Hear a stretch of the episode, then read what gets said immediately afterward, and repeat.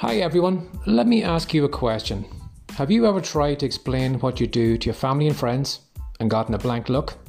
Or is fear holding you and your online business back right now? Now, if you answered yes to either of those, you're going to love this month's free newsletter. How do you get a copy?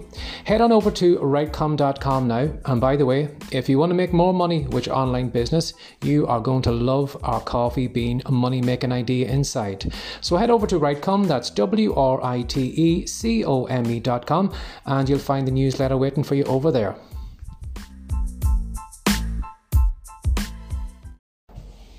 Hi, this is Barry here, and you are very, very welcome to today's podcast episode from rightcom.com. And today's podcast episode is entitled Work or Play? It's how you look at it.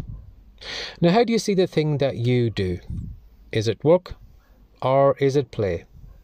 You know, if I looked at the time I'm spending right now coming up with a podcast idea, recording that podcast, maybe doing a little bit of editing, putting on some music and stuff like that, and then launching that podcast episode, if I saw all of that as work, this would be a pretty tough podcast episode to record. Now, if I seen it as work, you would probably also sense it on your side too as well. You know, your little spidey sense would say to yourself, I don't think he's actually enjoying this. I don't feel like he's giving it his best. He just seems to be hurrying through this podcast episode. He doesn't seem to be enjoying it. And you would pick up that vibe on the other side. But when you think about it, both of those options are open to me at the start before I record this podcast episode. I can see it as work, or I can see it as play. You know, I can see it as a chore, as in, God, I have to record another podcast episode. I recorded one yesterday, now I have to do another one tomorrow. And I keep thinking of what I need to do over again and thinking, oh God, it's just drudgery. I have to do it again and again and again. There's no end to these podcast episodes because I'm seeing it as a chore. But if I reframe it, and I reframe it as fun, as play, well, it allows me to free myself up. It allows me to not take it as seriously as I would have. And, you know, I'll be taking it probably a lot more lighthearted, which means that I'm going to enjoy this podcast episode.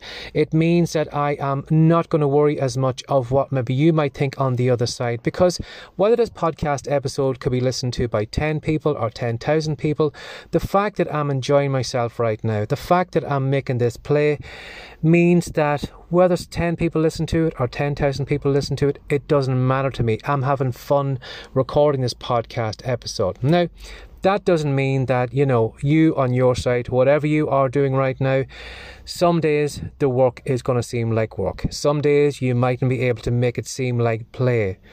But how about maybe just trying to see if you could make it a little bit playful in one way?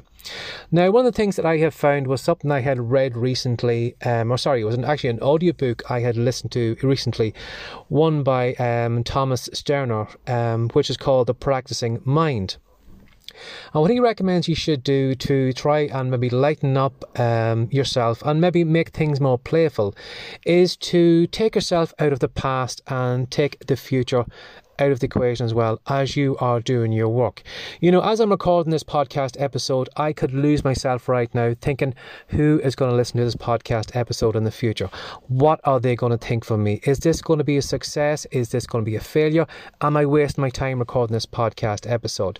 And by me recording this podcast episode with my thoughts in the future, because I'm not present, I'm really not giving you the best of me.